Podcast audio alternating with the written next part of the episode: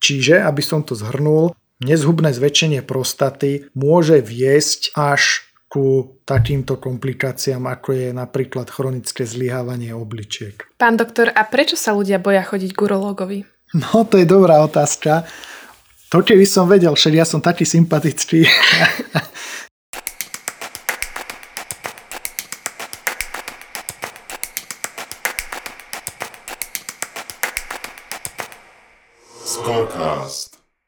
Prvý Skora podcast. V dnešnom dieli podcastu sa budeme venovať mužom a ich urologickému zdraviu. Pri tejto príležitosti by som rada privítala pána doktora Švihru, urológa z Martinskej nemocnice. Vítajte. Ďakujem za pozvanie. Ja si vážim, že ste sa rozhodli takto večer venovať urológii všetci, čo ste tu so mnou, teda dvaja. Ale verím, že posluchačov bude viac. Robert sa narodil v roku 1943 v New Yorku. Obaja jeho rodičia boli umelci a spoznali sa na hodinách maľovania. Celým menom Robert Anthony De Niro študoval herectvo a svoju prvú hlavnú úlohu získal v roku 1968 vo filme Greetings. Za svoju kariéru hral v mnohých známych filmoch. Vo svetoznámej trilógii Krsný otec, konkrétne v jej druhej časti, zosobnil Robert mladého Vita Corleoneho. Trilógia podľa známeho rovnomenného románu zožala obrovský úspech a Roberta spolu s jeho kolegom Al Pacinom preslavila po celom svete. Robert účinkoval aj v iných filmoch. Medzi tie, ktoré sú hodné spomenutia, patrí určite film Všemocný, ďalej dva známe filmy z roku 2019 Joker a The Irishman. Robert De Niro získal niekoľko ocenení akadémie a doteraz zotrváva aktívnym hercom. Prichádza k nám teda muž na tú preventívnu prehliadku. My mu urobíme to vyšetrenie prstom cez konečník, prehmatáme prostatu, odoberieme mu krv a súčasťou toho vyšetrenia je ešte odber nejakej anamnézy, čiže spýtame sa o nejaké otázky o kvalite močenia, či videl krv v moči, či ho v noci budí mechúr, čiže budí sa na to, že sa musí vymočiť. Takisto súčasťou toho vyšetrenia je, že skontrolujeme aj genitál, čiže pozrieme penis, semeníky, či je tam všetko v poriadku. Urobíme ultrazvukové vyšetrenie obličiek, či je tam všetko v poriadku. Pokiaľ teraz máme podozrenie na rakovinu prostaty, lebo tam bude smerovať dnes naša téma, naša debata, tak e, je otázka, čo urobiť ďalej v nedávnych dobách, v podstate keď sme mali vysokú hodnotu PSA alebo aj pozitívne perrektum vyšetrenie, no tak e, potom nasledovala už priamo transrektálna randomizovaná biopsia prostaty.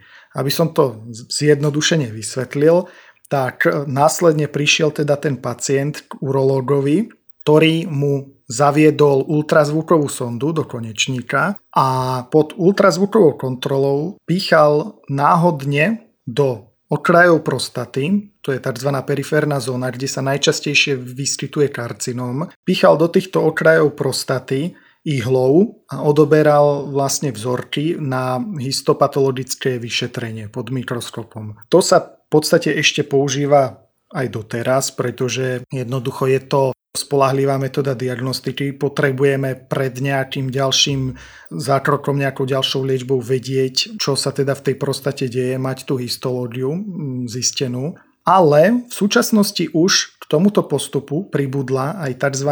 magnetická rezonancia, čiže pacient ide na takéto zobrazovacie vyšetrenie do toho tú úzkeho tunela, CT je ten široký tunel, magnetická rezonancia je ten, ten užší tunel a je špeciálny protokol, ktorý v tom magnetickom zobrazení zobrazí práve prostatu. Radiolog nám popíše tzv. Pirates score, čo je vlastne skóre lézy v prostate. On ich ohodnotí podľa nejakej rizikovosti. A čím je to skóre vyššie, tak tým je väčšia šanca, že sa v tej danej lézy v prostate bude nachádzať karcinom. A, a tam práve vstupuje v podstate e, moja práca, na čo sa ja špecializujem okrem iného a to je diagnostika rakoviny prostaty pomocou tzv. fúznej biopsie. Tá fúzna biopsia je v podstate moderný nástroj, ktorý kombinuje tú pôvodnú klasickú biopsiu, ktorú máme stále k dispozícii, s týmto magnetickým zobrazením prostaty. Čiže pacient absolvoval magnetickú rezonanciu, toto zobrazovacie vyšetrenie a my tieto snímky z magnetickej rezonancie nahráme do špeciálneho softvéru, do prístroja, ktorý nám urobí tzv. fúziu, čiže spojenie medzi týmito snímkami a medzi živým ultrazvukovým obrazom. Čiže zase zavedieme sondu do konečníka pacienta, ultrazvukovú, ale teraz vďaka tej fúzii my naživo vidíme aj snímky z tej magnetickej rezonancie priamo premietnuté do tej prostaty a vidíme tam v podstate zaznačené tie podozrivé ložiská podľa toho Pirate Score.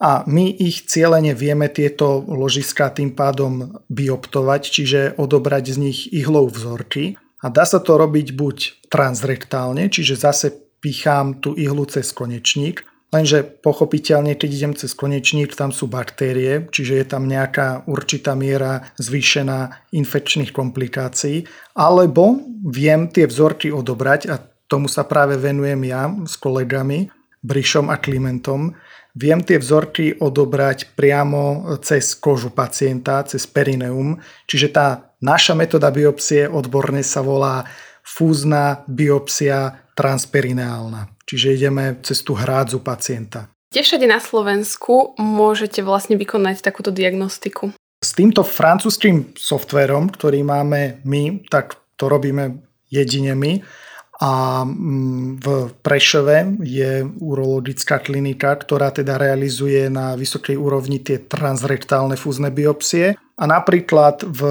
Trenčíne mm, začínajú tiež na súkromnej klinike jednej robiť tieto perineálne biopsie. V podstate bol som, bol som ich tam školiť, čiže mm, máme aj takúto spoluprácu.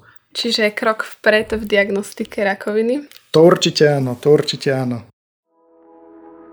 Ben Stiller, celým menom Benjamin Edward Stiller, sa narodil v roku 1965 v New Yorku.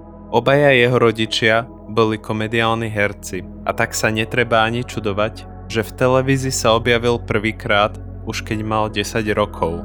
Prvú hereckú úlohu získal vo filme Ríša slnka v roku 1987. Ben sa venuje celý život herectvu do tohto času má na svojom konte niekoľko desiatok filmov.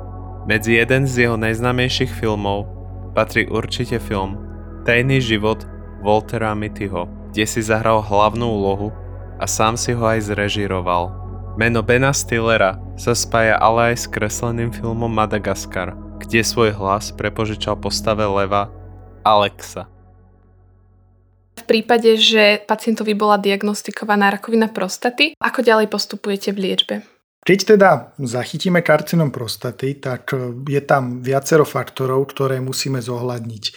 Jednak zohľadňujeme aj vek pacienta, pretože vo vysokom veku nemá zmysel e, robiť nejaké radikálne operácie kvôli tomu, že by nepredstavovali benefit pre pacienta. Že jednoducho tá veľká operácia, odstránenie prostaty, by pre jeho e, vysoký vek a ďalšie komorbidity, ochorenia, s ktorými sa lieči, Slováci v staršom veku bežne majú po 80 infarkty, mŕtvice a tak ďalej. Je to jednoducho realita.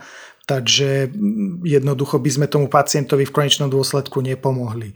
Takisto na druhú stranu, keď máme mladších mužov a diagnostikujeme im karcinom prostaty, tak neznamená to hneď, že ich musíme silou mocou operovať. Totižto, pokiaľ je ten karcinom nízkorizikový, tak sa štúdiami zistilo, že my si môžeme dovoliť u týchto pacientov zvoliť metódu vyčkávania, to sa volá tzv. aktívne sledovanie, Čiže tí pacienti chodia pravidelne na kontroly, my im kontrolujeme hladinu PSA, prípadne zopakujeme biopsiu prostaty, či náhodou, náhodou nedošlo k nejakému rozvoju toho karcinómu, k nejakej progresii a podľa tých štúdí aj podľa našich skúseností môžu dlhé roky žiť bez toho, že by sa ten karcinom šíril a v podstate bez toho, že by potrebovali nejakú liečbu, pretože každá liečba predstavuje nejaký zásah do tela a má nejaké nežiaduce účinky. Každá jedna, či je to očkovanie, či sú to tabletky, či sú to antibiotika, no a samozrejme rezanie, operácia, to je jasné, že nie len keď sa operácia nepodarí, ale aj keď sa podarí, tak e, jednoducho to telo sa nejakým spôsobom musí zahojiť a väčšinou sa nezahojí už do pôvodného stavu, ale už tam vzniká nejaká jazva, nejaké menej cenné tkanivo a tak ďalej. No a v prípade, že pacient teda musí byť operovaný a musí mu byť odstranená tá prostata, e, čo to pre tohto pacienta znamená a aké komplikácie to zo sebou prináša?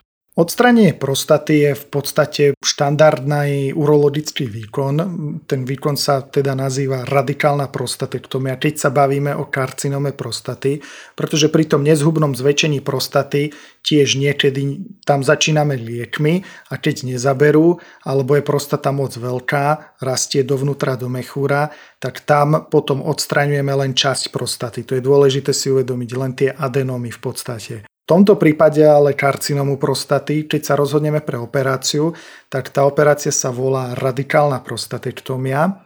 No a zase, keď si predstavíme tú anatómiu, tak stredom prostaty prebieha močová trubica. Čiže my s tou prostatou odstraňujeme aj túto močovú trubicu. Tým pádom musíme urobiť následne po tom odstránení prostaty aj nejakú rekonštrukčnú operáciu, aby jednoducho ten pacient mohol močiť. Čiže s tým je spôsobený e, taký prvý problém, ktorý môže nastať po tej operácii a to je inkontinencia alebo únik moču. Neznamená to, že každý pacient bude mať únik moču po operácii, to vôbec nie. Môže si pacient pomôcť napríklad tým, že bude rehabilitovať svaly panvového dna, aby ich jednoducho posilnil a aby nám pomohol nejak predchádzať tomuto úniku moču. Ale jednoducho je to známy nežiaducí efekt tej operácie, ktorý sa môže objaviť. Takisto sa môže objaviť erektilná dysfunkcia, to znamená porucha erekcie, pretože nervy zodpovedné za erekciu bežia blízko kapsuly prostaty, no a tým pádom pri tej operácii bývajú často poranené. Vieme to odstrániť napríklad tak, že vo vybraných prípadoch môžeme robiť nervy šetriacu radikálnu prostatektómiu. Ale tomuto sa ja už úplne nevenujem, takže asi, tam, by som, tam by som teraz ukončil túto problematiku. Keď sa tá rakovina zachytí neskôr, tak uh, sú po tele aj nejaké metastázy. A kde väčšinou metastázuje táto rakovina prostaty? Práve preto je dôležité, znova to zopakujem, aby muži navštevovali urológa v dostatočnom predstihu skôr, než má ten karcinom prostaty šancu rozvinúť sa do nejakých takýchto neskôrších štádí. To znamená, že ešte raz hovorím, po tej 40 tí, čo to v rodine mali, po tej 50 tí, čo to v rodine nemali, a tým pádom vieme zachytiť ten karcinóm prípadne, ak tam je, tak v skorých štádiách.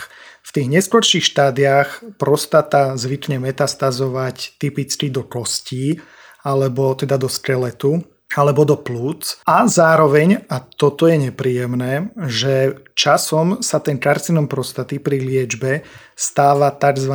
kastračne rezistentný. To znamená, že prestane reagovať na nejakú našu hormonálnu liečbu, prestane byť citlivý na tie hormóny a začne si tvoriť tie hormóny sám pre seba a tým pádom tam musíme pridať do tej liečby nejaké moderné preparáty. Tým pádom logicky, keď sa nad tým zamyslíte, opäť hovorím, že najlepšie je sa tomuto celému vyhnúť a prísť na čas k urologovi, aby sme nemuseli dôjsť až do takéhoto stavu.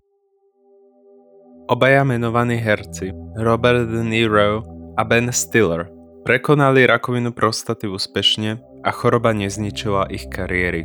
Avšak toto bolo aj vďaka pravidelnej prevencii a následnej včasnej diagnostike ochorenia.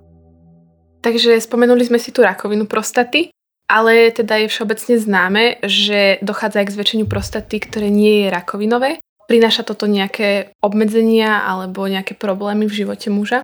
Ako som hovoril, tá benigná hyperplázia prostaty, čiže nezhubné zväčšenie prostaty, je časté, povedal by som, že dokonca ďaleko častejšie než karcinom. A to, že je to nezhubné, ale neznamená, že je to bez ťažkostí. Práve naopak, tie ťažkosti, ako som hovoril, sú prejavom toho, že tá prostata rastie do močovej trubice a dnu do mechúra a správa sa ako prekážka od toku moču. Na tým pádom sa nemôže ten muž postihnutý týmto nezhubným zväčšením dobre vyprázdniť, dobre vycikať, keď ide na záchod. Typicky to začína tak, že sa začne v noci budiť.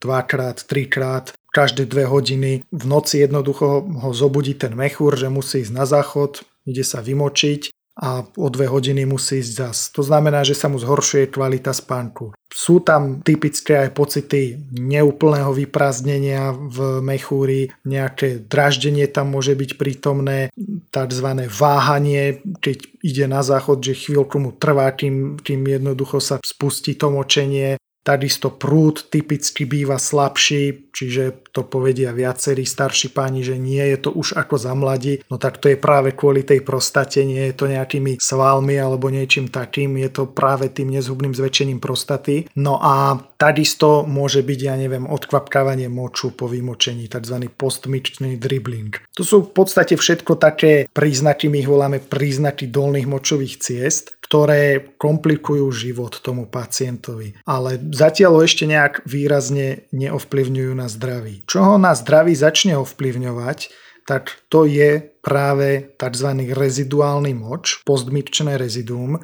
Inými slovami, je to moč, ktorý ostane v mechúri po skončení močenia. Čiže muž ide na záchod, vyciká sa a ostane mu tam, dajme tomu, 200 ml, čiže plný pohár moču aj po skončení močenia. Takže si viete predstaviť, že to vedie k nejakým problémom. No a tie problémy môžu byť jednak zápaly, že sa tam šíria baktérie v tom moči, jednak tam môžu rásť kamene močové, pretože vždy, keď je stáza moču, tak tam rastú močové kamene a takisto Týmto spôsobom mu prostata môže poškodzovať aj obličky, pretože ona môže vrastať do mechúra, zvyšuje sa tam tlak vnútri v mechúri, tlačí prostata na ústia močovodov a toto všetko môže viesť k tomu, že obličky nie sú schopné tak efektívne filtrovať ako doteraz, ako za normálnych okolností a zároveň aj sa tam prenáša teda ten tlak na obličky a môže sa tam tá prekážka, tá prostata prejaviť hydronefrozou. Zase keď nebudeme príliš odborní, že tam jednoducho stojí moč, ktorý neodteká z obličky. Čiže, aby som to zhrnul, nezhubné zväčšenie prostaty môže viesť až ku takýmto komplikáciám, ako je napríklad chronické zlyhávanie obličiek. A vieme toto zväčšovanie prostaty nejako spomaliť? Presne preto muži musia prísť k urologovi, keď začnú mať nejaké prvotné príznaky ťažkosti, alebo aj ak ich nemajú, nepripisujú im nejakú váhu, tak musia prísť po tej 50 aby sme sa vyjadrili aj k tomuto. A my máme rôzne lieky, napríklad tzv. alfa-blokátory, ktoré zrelaxujú tú prostatu, uvoľnia a uľahčia vyprazňovanie mechúra. Takže vieme začať takýmito jednoduchými liekmi bez toho, aby sme nejako museli operovať. Pokiaľ tá prostata už rastie do mechúra, ako som hovoril, tak tam nám už častokrát nič iné neostane, len operovať toho pacienta. No a v tomto prípade teda typicky začíname tzv. transuretrálnou resekciou, čiže cez močovú trubicu zavedieme kameru dnu do prostatickej uretry alebo teda do močového mechúra a tieto adenómy prostaty zodpovedné za to nezubné zväčšenie vyrežeme znútra tej prostaty. Pokiaľ sa muži chcú vyhnúť takejto operácii, tak práve preto by mali k tomu urologovi prísť pri tých prvých ťažkostiach. A ďalšia vec je tá, že keď sú teda páni starší vo vyššom veku, čiže znova dovršia nejakých 75-80 rokov, tak je možné, že kvôli nejakým ďalším komorbiditám, zase infarkty, mŕtvice, vysoký tlak a tak ďalej, už nie sú vhodní na nejaké uspávanie a na nejaké takéto operačné zákroky a potom sú doživotne na katetri. Čiže keď sa tá prostata moc zväčší, tak my musíme zaviesť dnu do mechúra močový kateter, aby nejakým spôsobom ten moč odchádzal von z tela. A pokiaľ nie sme schopní toho pacienta operovať, tak má ten kateter doživotne. Nie je to také časté, ale dá sa tomu vyhnúť tým, že príde pacient k urologovi v nižšom veku. Dostala sa ku mne taká vec, že eunuchovia majú vlastne nižšie riziko karcinomu prostaty. Ak je to teda pravda, vedeli by ste mi povedať dôvod toho? No, Karcinom prostaty je hormonálne dependentný, čiže na tých mužských pohlavných hormónoch závislý, na tom testosteróne. A tým pádom títo eunuchovia, čiže keď sú skoro vykastrovaní v útlom veku, v podstate sú od toho karcinomu prostaty oprostení. Hej. Jednoducho tá prostata sa nevyvíja tak ako u ostatných mužov, čiže tam je to riziko e, prakticky, prakticky nulové. A ďalším ochorením typickým pre mužov je rakovina semeníkov, ktorá sa teda vyskytuje pomerne zriedkavo a je typická hlavne pre mladších mužov, čiže je to úplne opačné ako rakovina prostaty. Vedeli by ste nám povedať nejaké rizikové faktory, ktoré predchádzajú vzniku rakoviny semeníkov? Presne tak, ako hovoríte, tá rakovina semeníkov nie je tak častá ako rakovina prostaty, ale na druhú stranu je pomerne častá u mladých mužov medzi 20. 40. rokom života a tým pádom je, musíme venovať veľkú pozornosť, pretože v tejto skupine je jednoducho ďaleko častejšia ako, ako vo vyššom veku. Čo sa týka tých rizikových faktorov, tak typicky sa hovorí o nezostupených semeníkoch, čiže keď ten semeník nebol dobre e, vyvinutý, nezostúpil priamo do mieška. Toto sa deje, to zostupovanie kvôli tomu, že v tom miešku mimo tela, keď sa semeník nachádza mimo dutiny brušnej, je trochu nižšia teplota a to vyhovuje dozrievaniu spermií. Čiže preto to tak nejak evolúcia vymyslela, aby sa to dialo. No a pokiaľ sa toto kompletne nestane, tak je to jeden z rizikových faktorov. To je povedzme niečo, čomu sa nedá zabrániť, čomu môžeme zabrániť, tak sú rôzne mikrotraumy, drobné poranenia. To je v podstate ďalší rizikový faktor pre karcinom semeníkov a to znamená nejaké prehnané bicyklovanie alebo proste draždenie údery zase sedadlom e, v tejto oblasti, možno, ja neviem, nejakí bitkári alebo niečo takéto, ešte takisto jazda na koni nejaká prehnaná dlhodobá sa hovorí, že by mohla byť rizikovým faktorom.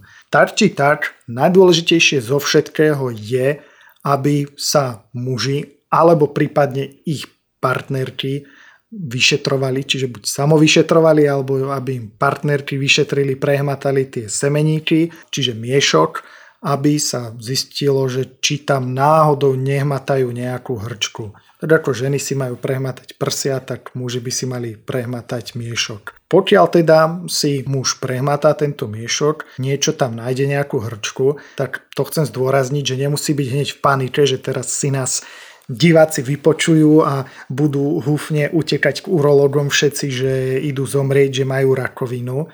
Je to Presne naopak. Vôbec to nemusí znamenať, že tam je rakovina, ale my radšej vyšetríme aj nejakú hlúposť, že tam proste je len nejaká, ja neviem, drobná krčová žila, alebo, alebo je to len nejaká vyrážka podkožná a ten pacient prišiel. Radšej vyšetríme niečo takéto, ako keby sme mali prehliadnúť rakovinu. Pretože tá rakovina sa rozširuje celkom rýchlo jej diagnostika a liečba musí byť v podstate veľmi agresívna, veľmi rýchla, pretože na jednu stranu je to dobre liečiteľná rakovina, ale na druhú stranu musíme teda pristúpiť k tomu rýchlo, pretože má veľký metastatický potenciál. Prípade teda, že ten muž tam možno má tú rakovinu, ale ešte to nevie, aké môžu byť príznaky? Typicky teda to začína tým, že si tam zrazu nahmatal niečo tvrdé, nejakú hrčku. A väčšinou je pomerne veľká, čiže nie je to len nejaké, nejaká drobná malá hrčka, ale proste je tam zrazu nejaká hrča v, v jednom semeníku. Takisto môže ten muž pociťovať nejaké čudné pocity, nejaký diskomfort, nejaké, nejaké ťahanie alebo niečo takéto. Toto všetko môže byť prítomné. Potom, keď teda niečo takéto si nahmatá ten pacient, tak prichádza k nám, k urologovi na urologické vyšetrenie a my urobíme dve veci. Jednak urobíme ultrazvuk, čiže ultrasonograficky zobrazíme ten miešok, tie semeníky a už toto nám veľmi pomôže a s veľmi dobrým záchytom nám vie ten ultrazvuk povedať, že áno, vyzerá to naozaj na rakovinu, alebo nie, je to len krčová žila, je to len uh, nejaký zápal, je to len nejaká cista hlavina cemenníka, niečo takéto. Pokiaľ máme teda podozrenie na rakovinu už podľa toho ultrazvuku, tak nasleduje tzv. odber onkomarkerov. Pri tomto ochorení máme onkomarkery, čiže zoberieme krv pacientovi a vieme zistiť tieto hladiny onkomarkerov, či sú zvýšené alebo nie sú zvýšené. No a ako som hovoril, tým, že tá rakovina má veľký potenciál rastu, tak e, toto všetko by malo prebehnúť relatívne rýchlo a relatívne rýchlo by mala nastať aj operačná liečba. Mňa by ešte zaujímalo, keď ste rozprávali o tých onkomarkeroch, tak hovorí sa teda, že muž, ktorý má rakovinu semeníkov a ocika tehotenský test, tak vyjde mu pozitívny. Tie onkomarkery sú tri. Alfa-fetoproteín, beta-HCG a laktát dehydrogenáza. No a práve to beta-HCG sa používa aj v tých tehotenských testoch, takže áno, e, môže to tak byť. Nemusí to byť vždycky 100%, ale môže to pomôcť teoreticky v tej diagnostike. Ale hovorím, najspolahlivejšie je, aby pacient teda, eh, keď si nahmatá hrčku, prišiel k urologovi, ten mu robí ultrazvuk a zoberie mu krv a z krvi v podstate zistujeme hladinu týchto onkomarkerov. Každý z nás pozná z detstva talentovaného športovca či športovkyňu, pri ktorých sme ostali v nemom úžase keď pred nami podávali obdivuhodný športový výkon. Či už je to ten sused, ktorý rád robil zhyby na hrazde, alebo tá spolužiačka, ktorá tak povediac hviezdila na telocviku každý raz pri gymnastike. A keby to však bolo, poznať športovca svetových rozmerov, ktorý dosiahol za svoj život hneď niekoľko významných víťazstiev a ocenení, O tomto pocite by nám mohli porozprávať niektorí obyvatelia amerického mesta Pieno v Texase, v roku 1971 sa tu totižto narodil svetoznámy cyklista a viacnásobný víťaz Tour de France, Lance Armstrong. Ani tejto známej osobnosti sa zakerná choroba nevyhla a v roku 1996 bol Lance Armstrong postavený pred diagnózu pokročilej rakoviny semeníka s metastázami v bruchu, v pľúcach a v mozgu. Ešte čo sa týka liečby tej rakoviny semeníkov, spomínali ste operáciu. Je operácia jediný spôsob? Operácia je jediný kuratívny spôsob, čiže liečebný spôsob, aby bola dostatočná tá liečba karcinomu semeníka a operuje sa tak, že zo slabiny na príslušnej strane vedieme res, krátky res, pár centimetrový, čiže aj tá jazva je potom schovaná pod spodným prádlom. A robíme to tak kvôli tomu, lebo ten karcinom má veľký metastatický potenciál a už aj tým mačkaním, stláčaním sa môže šíriť. Čiže my urobíme prístup v tej slabine, tam nájdeme štruktúry semenného povrazca a z tohto prístupu v podstate odstránime celý obsah toho patričného hemiskrota, čiže tej polovice mieška, ktorá je teda postihnutá rakovinou. Následne teda sa odosiela ten preparát na histológiu a na histológii zistujeme až definitívnu diagnózu. To je odlišné oproti tomu karcinomu prostaty, kde v podstate pred operáciou alebo teda nejakou liečbou, lebo tam máme aj iné možnosti, ako sme sa bavili, tak vtedy musíme mať najskôr histológiu, až následne operujeme, ale v tomto prípade na nejakú histológiu nečakáme a operujeme v podstate hneď primárne. A ďalej potom v tej liečbe nasleduje CT vyšetrenie, aby sme vedeli posúdiť, či nie sú postihnuté uzliny, lebo ten karcinom metastázuje práve do uzlín po celom tele. Čiže doplníme CT vyšetrenie a podľa toho volíme teda prípadne ďalšiu chemoterapiu, ak je potrebná alebo, alebo nie. A kde teda najčastejšie metastázuje táto rakovina?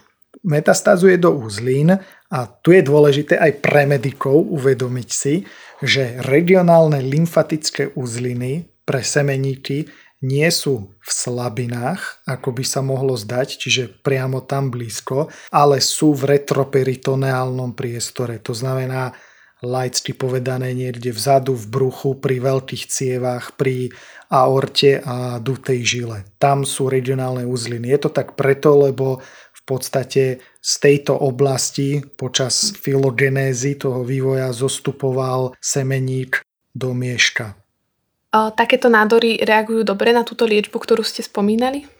Našťastie áno, aj medzi tými svetovými osobnosťami máme viacero príkladov, že táto rakovina je pomerne dobre liečiteľná, takže je tam vždy to svetlo na konci tunela, neznamená to hneď koniec sveta, ale znovu hovorím, treba prísť k doktorovi čím skôr, tým lepšie. Pán doktor, vy sa okrem iného vo svojom voľnom čase venujete aj nejakej osvete a pomoci ľuďom. Máte stránku, kde vám ľudia môžu napísať a spýtať sa vás na nejaké prípadné problémy.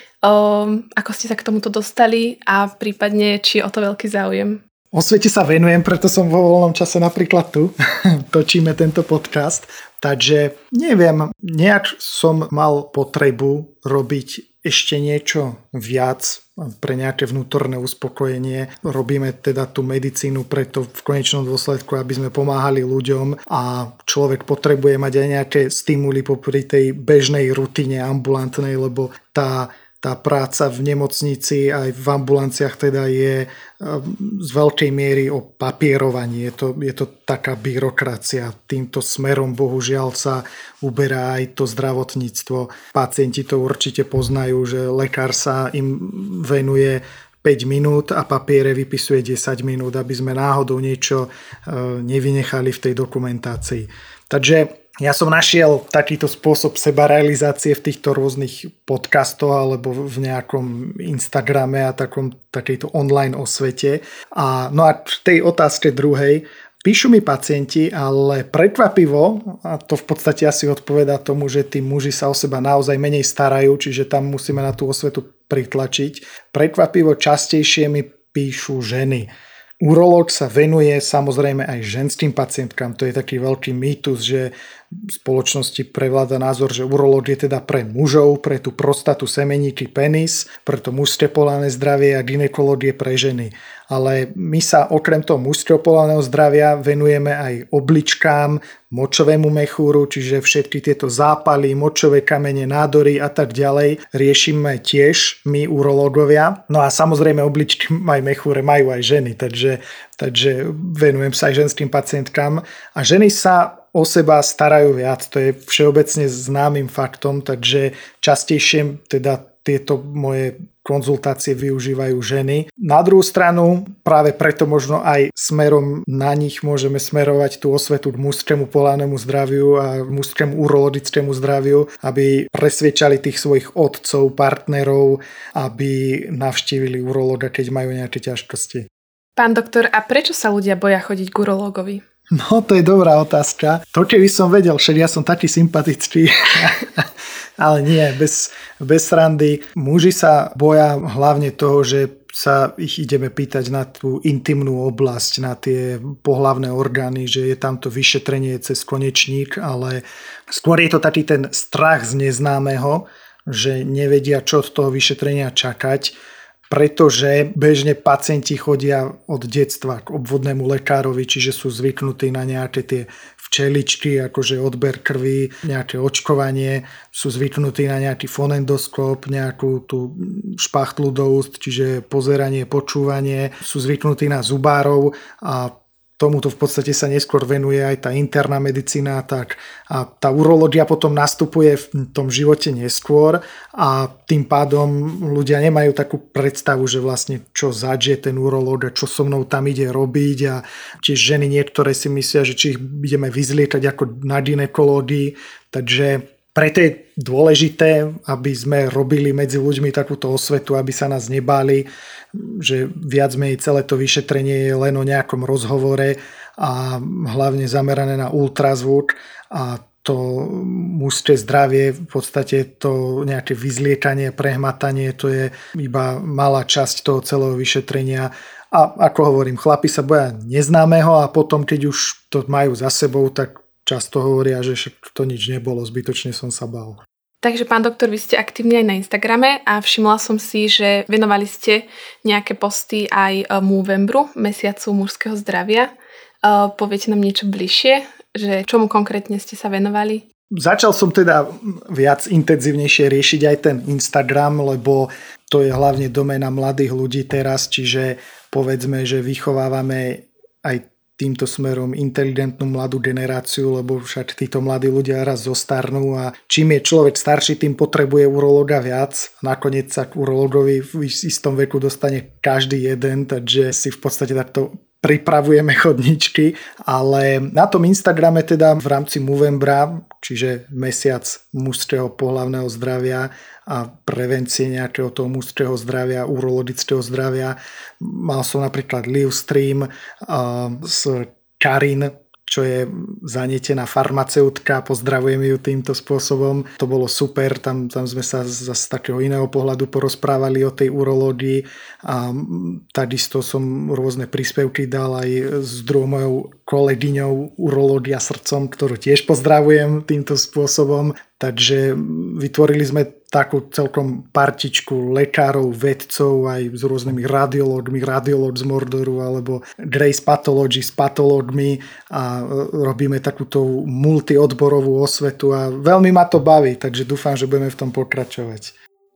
Rakovina prostaty podľa Slovenskej urologickej spoločnosti tvorí okolo 11% všetkých nadorových ochorení u mužov v Európe a je príčinou 9% umrtí mužov na maligné ochorenia.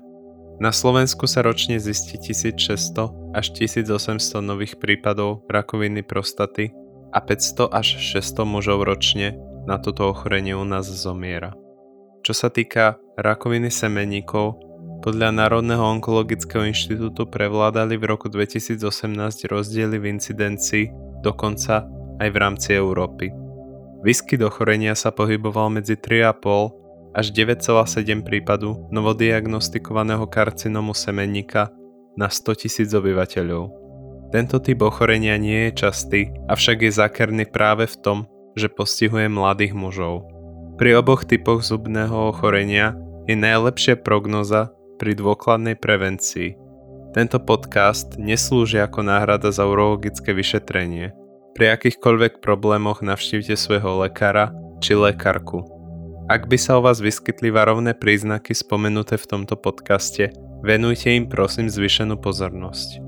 Na Slovensku poskytuje onkoporadenstvo Liga proti rakovine na bezplatnom telefónnom čísle. Vy teda pracujete v Martine. Ako to vyzerá súčasne v súvislosti s covidom v Martinskej nemocnici a konkrétne na urológii?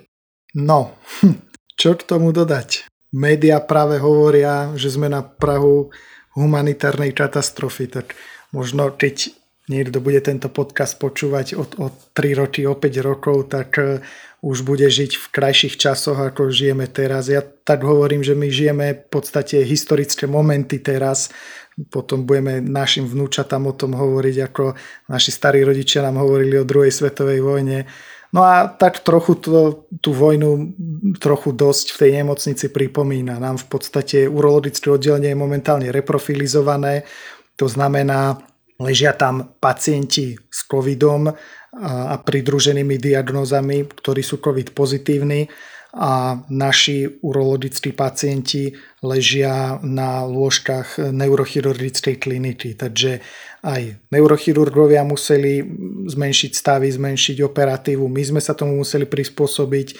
nehovoriac o tom, že nemáme anesteziologov, pretože tí sa starajú tiež o COVID pacientov, takže ja sa venujem operatíve močových kameňov najintenzívnejšie. Predtým sme robili plus minus 3 operácie denne. Teraz robíme plus minus 3 operácie kameňov v urotrakte týždenne. Takže je to v podstate, ja neviem, odhadom 5-násobne menej. Tým pádom sa predlžujú čakacie, čakacie listiny, tým pádom tí pacienti majú čím ďalej tým viacej ťažkostí, komplikácií, pretože musia dlhšie čakať z tých odložených operačných zákrokov a postupne už tie predlžené čakacie doby postihnú aj onkologických pacientov a tam už ich to môže výrazne ovplyvniť na prežívanie, na tej kvalite života. Takže nejde to dobrým smerom a dúfame, že už, už sa to čoskoro zlomí a tá situácia sa zlepší. Veríme teda aj my a veríme teda, že budete môcť naďalej pokračovať vo vašej práci, ktorá vás očividne baví a naplňa. A ďakujeme vám veľmi pekne, že ste prijali pozvanie do nášho podcastu a že ste nás obohatili o mnoho nových informácií. Ďakujeme. Ďakujem aj ja, boli ste fantastickí a dúfam, že u ľudí bude baviť počúvať moje mudrovanie o urológii. Scorecast. Prvý Skora podcast.